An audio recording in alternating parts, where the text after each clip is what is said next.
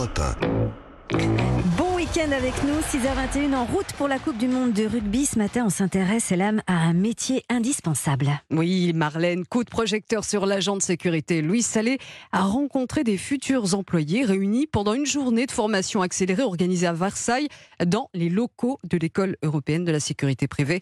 Des étudiants en particulier y participent. Reportage. Allô le SAMU? Je suis en présence d'une victime qui ne ventile pas. Les mains posées sur le mannequin à genoux sur le parquet, Aloïs, 18 ans, effectue les gestes de premier secours en écoutant les consignes du formateur. On allume d'abord le défibrillateur pour qu'il fasse son cycle de démarrage.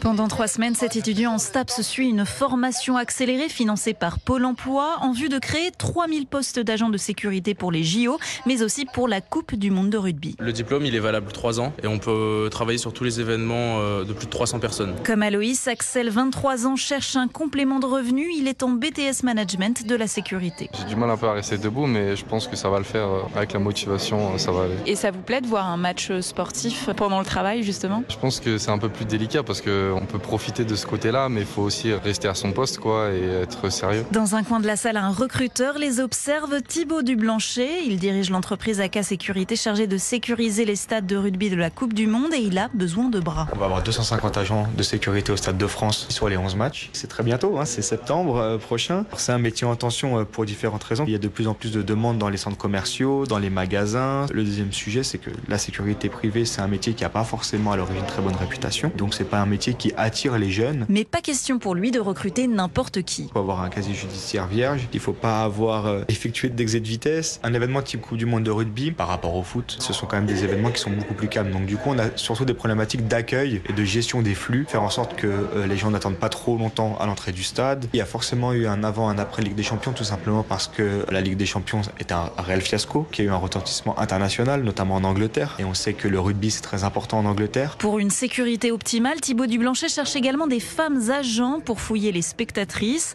Avis, justement, suit la formation versaillaise et se moque bien des stéréotypes qui collent à la peau de ce métier. On n'a pas besoin d'être euh, baraqué, avoir des muscles. On travaille avec l'humain. Et l'humain, il marche avec son cerveau. C'est le cerveau qui commande son corps. Si on appréhende avec les yeux, on observe bien, on peut encadrer les choses bien avant que les problèmes arrivent. Les gens, ils ont tendance à oublier qu'un agent de sécurité, c'est d'abord le cerveau avant le physique, en fait. La profession est aujourd'hui féminisée à hauteur de 15%.